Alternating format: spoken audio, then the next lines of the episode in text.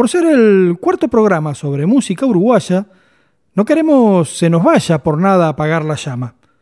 Por eso no tengo drama de ser yo quien lo proponga y diciendo arrancandonga que el tiempo es tirano y vuela, dicho en décima espinela va el podcast de la milonga. En Prolimpio encontrá más ofertas al menor precio.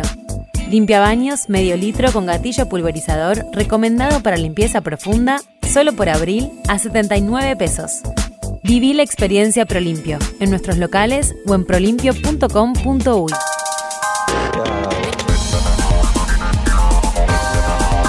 ¿Qué historia con la historia de la música uruguaya? 1011 Podcast.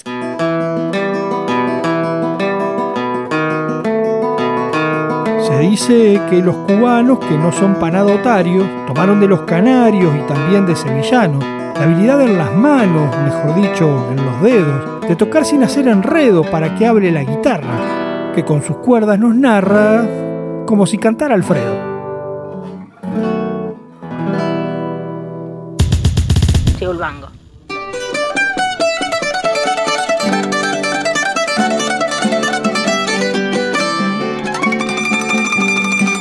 La isla de Cuba, por su ubicación, era uno de los principales puntos de intercambio entre las Indias y España. Intercambio que se daba a través de una ruta que tenía una obligada escala en las Islas Canarias y en el puerto de la Bahía de Cádiz su puerta de entrada y salida a la península. Entrada y salida que no fue solamente para el comercio, sino también para la cultura. De aquellos barcos desembarcaron en América las guitarras españolas y con ellas los acordes y ritmos canarios y andaluces.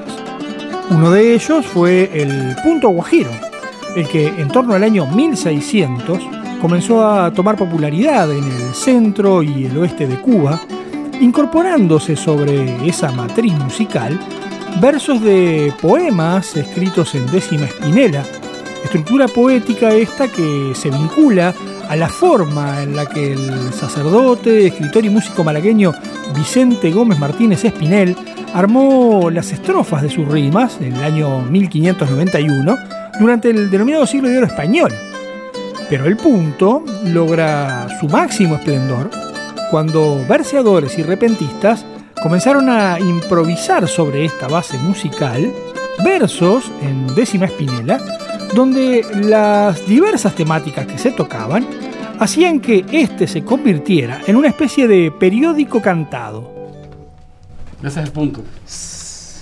Hacía falta dos o tres improvisadores aquí Sí, para. no, sí, claro. Sí, sí, sí, sí. El intercambio comercial y cultural que se dio desde España con toda América trajo hasta el Río de la Plata a la guitarra, a la décima espinela y a esa unión de ambas en la improvisación, la que en estas tierras se hacía sobre un ritmo más tranquilo y musicalmente más simple, el que se conoce como payada. Hay quienes dicen que históricamente, mientras existió el ser humano, existió la payada, Eh, pero más que de una forma cantada, de una forma eh, prácticamente hablada. Eh, se puede encontrar sus orígenes en Grecia, en los antiguos sofistas que ejercían el don de la palabra y enseñaban la retórica, justamente el arte de hablar ¿no? y de argumentar. Puede haber ahí un antecedente este, muy, muy antiguo en Grecia de lo que puede ser el arte de la palabra, el arte de crear, el arte de improvisar. Mariela Acevedo, quien heredó el arte de la payada de su padre, por su capacidad de improvisación, es considerada una de las referentes del género que tiene diversas variables. hay dos formas de, digamos, de, de improvisación. Lo que se le llama improvisación, que generalmente la puede realizar, la realiza uno solo. Eh, uno improvisa, eh, va narrando como si fuera un cuadro la situación que está viviendo, va creando en el momento, va cantándole a personas, a cosas, a temas. Eso es una, improvisación. Mientras que el contrapunto es cuando hay, como lo dice la palabra, uno en cada punta, ¿no? Donde se enfrentan, eh, generalmente se puede hacer entre más de dos, pero lo clásico, el contrapunto es entre dos. Uno en cada punta, uno en cada sector, exponiendo sus ideas, intercambiando con el otro, justamente mostrando lo que es la magia de la payada porque mm, uno no sabe qué es lo que el otro le va a plantear, lo que le va a preguntar, lo que le va a argumentar, y eso es contrapuntear. El contrapunto es entre dos, es una versificación rimada con contenido donde uno tiene que seguir la temática del otro. Mariela nos cuenta que tanto en la improvisación como en el contrapunto, el payador le canta a todo.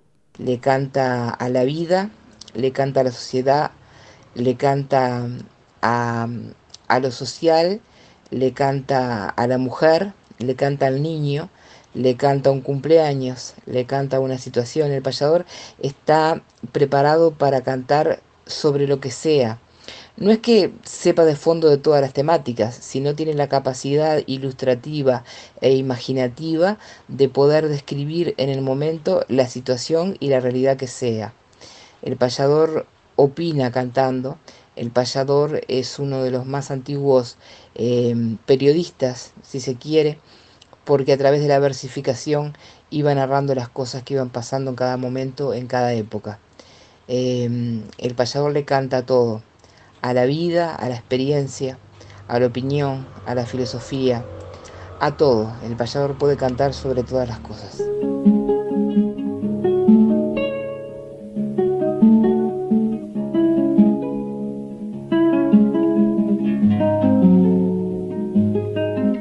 Pero más allá de esa capacidad del payador de poder abordar diferentes temas, la influencia del paisaje, la topografía y las costumbres fueron moldeando a payadores, cantores, escritores y pobladores en general, fundamentalmente a los hombres del campo.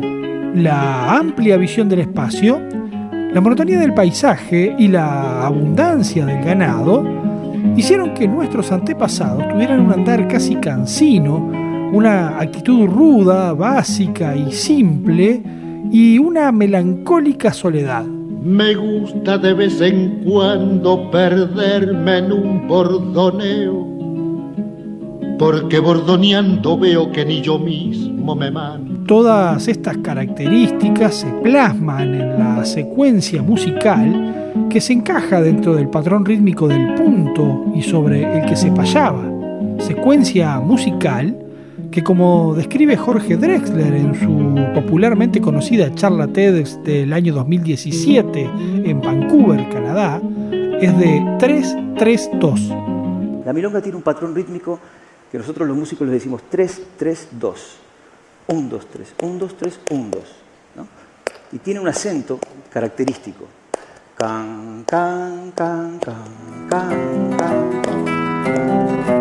Pero esa secuencia y esa cadencia toma el nombre de milonga recién en la década del 60 del siglo XIX durante la guerra de la Triple Alianza. Y esto sucede debido a la unión del ejército oriental y del argentino con el brasileño.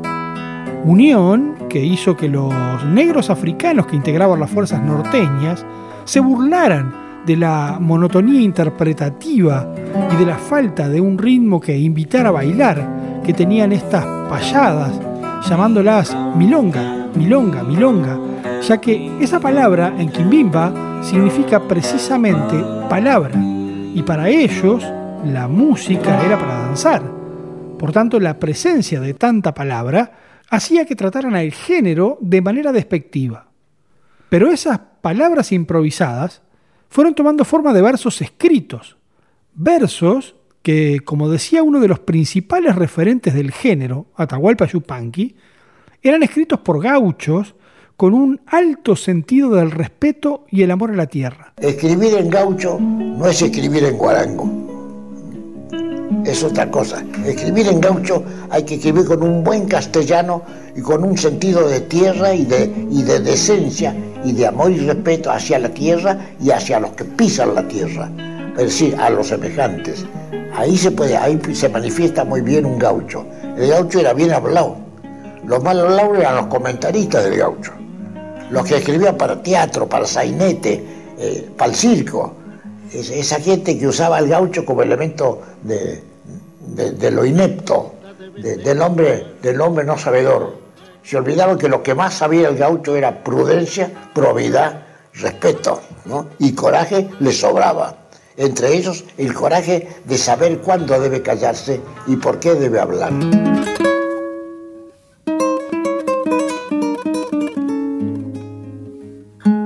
Donata se supo ganar la admiración no solamente de colegas, sino también de críticos y estudiosos de la música, así como de periodistas. Porque no engraso los ejes, me llaman abandonado. En enero de 1966, durante el Festival de Cosquín de ese año, Chupanqui concede una extensa entrevista a un joven periodista uruguayo que había viajado hasta Córdoba para reunirse con el artista. Esa entrevista que fue realizada en el restaurante del hotel y duró buena parte de la noche, dio como resultado un artículo de seis páginas escrita por aquel periodista, que era Alfredo Citarrosa, quien al terminar la nota le pidió un consejo a don Atahualpa Yupanqui y éste le respondió. Lo único que le puedo aconsejar es que sea prudente. No se embarque muy seguido, no se apure Usted lea, piense, medite, porque usted viene de una tierra de poetas, de la tierra de Yamandú, de Romildo Rizo, de la tierra del viejo Pancho, de Morsoli, de Santiago Rossetti. Si usted se olvida de eso, es porque está negando la tierra. Usted no puede olvidar que antes que usted hay 40 importantísimos poetas criollos que ha escrito una verdad profunda del Uruguay. Dos estrofas de Yamandú son toda una generación de citarrosas que no han hecho nada. A leer, a leer y meditar, a cantar trovas hechas por otros hasta que a ustedes se le prenda la vela, pero que la vela que se le prenda sea su tierra. No un sentimiento de amor por la chica que vino, que salió, que quién sabe, que volverá mañana, a esa no le cante ni le grave.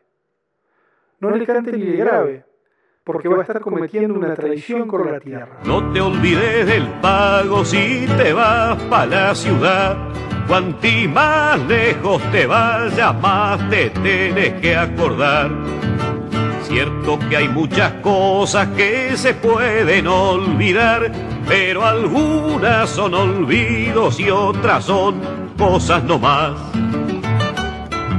Citarrosa se inspiró mucho en Yupanqui, pero cambiando el enfoque del mensaje, algo que asumió como una responsabilidad.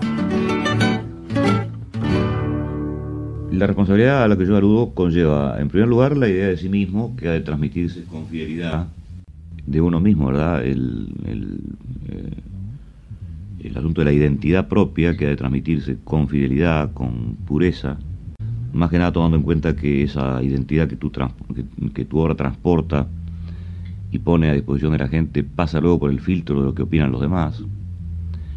Empieza por allí, tiene también naturalmente una connotación de carácter estético, es decir, se trata de que la obra que tú estás entregando tenga un valor estético, porque se trata de un trabajo de esa índole, estético. En tercer lugar, para el caso de algunos intérpretes, cuál es el mío, cuando la obra además tiene un mensaje social o eventualmente incluso un contenido político claro, esto también reviste una responsabilidad a veces mayor.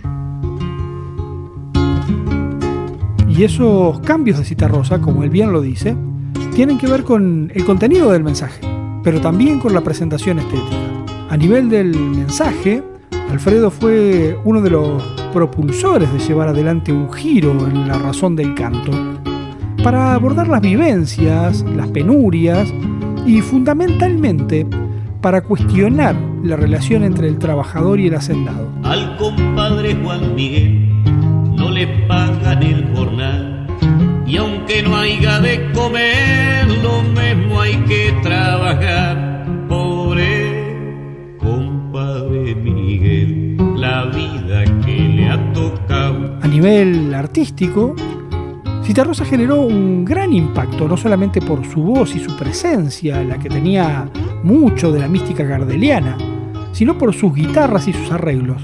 Citarrosa siempre estuvo acompañado de grandes guitarristas. Uno de ellos fue el maestro Julio Covelli, un referente ineludible para guitarristas de varias generaciones, quien nos explica cómo se compone el acompañamiento de guitarras. Eh, en el grupo de guitarras que acompañaba Citarrosa, en el cual yo estaba, en una época éramos tres guitarras, éramos dos guitarras y un guitarrón. ya en las otras épocas ya era un cuarteto que eran tres guitarras y un guitarrón. Ahí la guitarra, bueno, tres guitarras hacen el ritmo de milonga, que generalmente no es con los dedos, es con la púa, y el guitarrón es el que toca a dedo.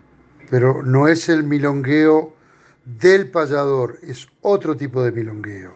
Las guitarras acompañan y a su vez hay muchos momentos donde el guitarrón acompaña solo y las guitarras van haciendo un arreglo arriba del canto del cantor, en este caso puede ser Cita Rosa, puede ser otro cantor. Entonces las guitarras van haciendo un arreglo arriba este, del cantor y del guitarrón. No en todas las partes, sino en algunas partes. Y en otras partes milonguean los cuatro, las tres guitarras y el guitarrón.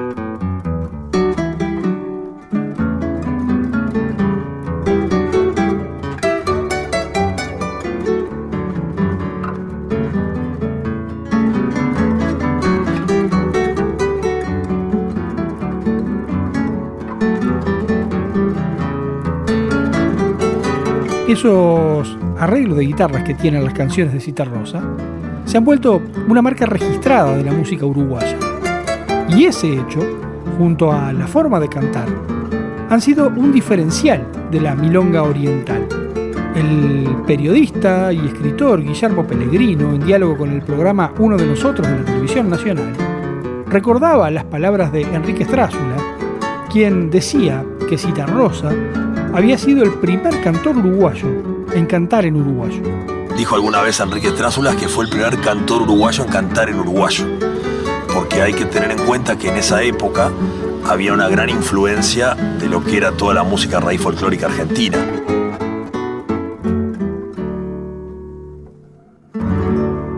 Los conjuntos del litoral argentino, fundamentalmente los cuartetos compuestos por tres guitarras y un bombo legüero, así como los trovadores que se acompañaban con su guitarra, eran la referencia de la música folclórica asociada al interior profundo, que como decíamos, centraba su temática en el paisaje y en las actividades cotidianas del ámbito rural.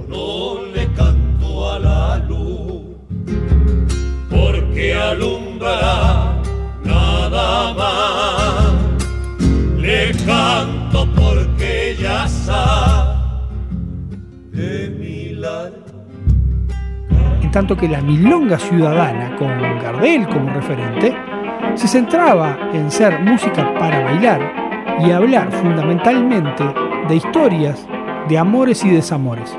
Milonga para recordar, milonga sentimental, otros se están llorando, canto cuando llorar. Las diferencias entre la milonga campera y la milonga ciudadana son que la milonga ciudadana es la milonga bailable.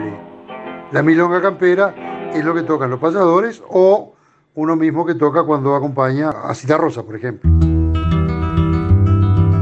Y más allá que nunca hizo música para bailar, Cita Rosa aparece sintetizando esas dos realidades, logrando unir, como bien lo dice el músico Fernando Cabrera, dos mundos, el ciudadano y el rural. El que ha vivido penando por causa de un mal amor no encuentra nada mejor que cantar y ir pensando. Él aparece con un formato súper rural, pero que explota en la ciudad. Se convierte en, en un ídolo de todo el Uruguay. Une los dos mundos culturales, rural y la ciudad. En Prolimpio encontrá más ofertas al menor precio. Limpia baños medio litro con gatillo pulverizador, recomendado para limpieza profunda, solo por abril a 79 pesos. Viví la experiencia Prolimpio en nuestros locales o en prolimpio.com.uy.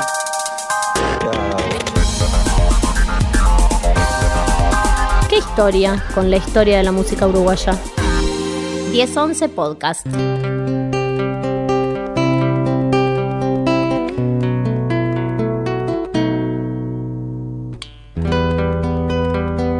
La milonga pasó a ser valorada por las nuevas generaciones luego de tener su momento de ostracismo, a pesar que siempre hubo artistas que le incorporaron a la milonga elementos que se asociaban a la modernidad. Milonga de pelo largo, de ojos oscuros, como la noche, como la noche. Pero nunca como ahora, la milonga es respetada, querida y buscada por artistas de diferentes géneros y edades. Para cerrar este informe sobre la milonga, aquí en 1011 Podcast, dentro del segundo ciclo del año, donde la temática gira en torno a las fechas patrias, vamos a viajar a la ciudad natal del general Juan Antonio Lavalleja, aquel hombre que lideró a los cruzados que en el año 1825 desembarcaron en tierras orientales el día 19 del mes de abril. 153 años después, un médico montevideano nacido en el barrio de Malvin, especializado en traumatología, de nombre Carlos Alberto Paravisa Laverri, ya radicado en la ciudad de Minas, utilizando su nombre artístico de Santiago Chalar, compuso esta milonga, que le canta al paisaje de la ciudad en la que nació La Valleja, precisamente en el mes de abril. Minuano, donde tú vayas, no te canses de decir que si Dios baja la tierra por el altar de la sierra, baja en en abril. Negra tierra la brandiga, naranja en nubes de abril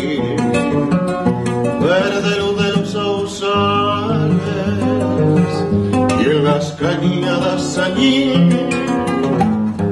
por las calles oro viejo. Los cerros pizarra y gris. Si te gustan los colores mira el prisma de esas flores cuando las flores se abren. Nunca más limpio los aires, atardecer de jazmín. Ven que la luna creciente, con aguas del penitente, llena su copa en abril. Me adormecí con cantos de chicharras. Volé en las tijeretas y le corté a la noche de mi pago para el recuerdo su mejor estrella.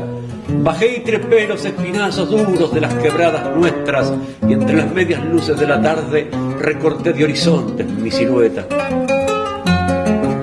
Nunca más limpios los aires, nunca más claro el perfil y ese temblor de horizontes y amarillo de esos montes cuando los madura abril de ennoviarla en el otoño, no te vas a arrepentir.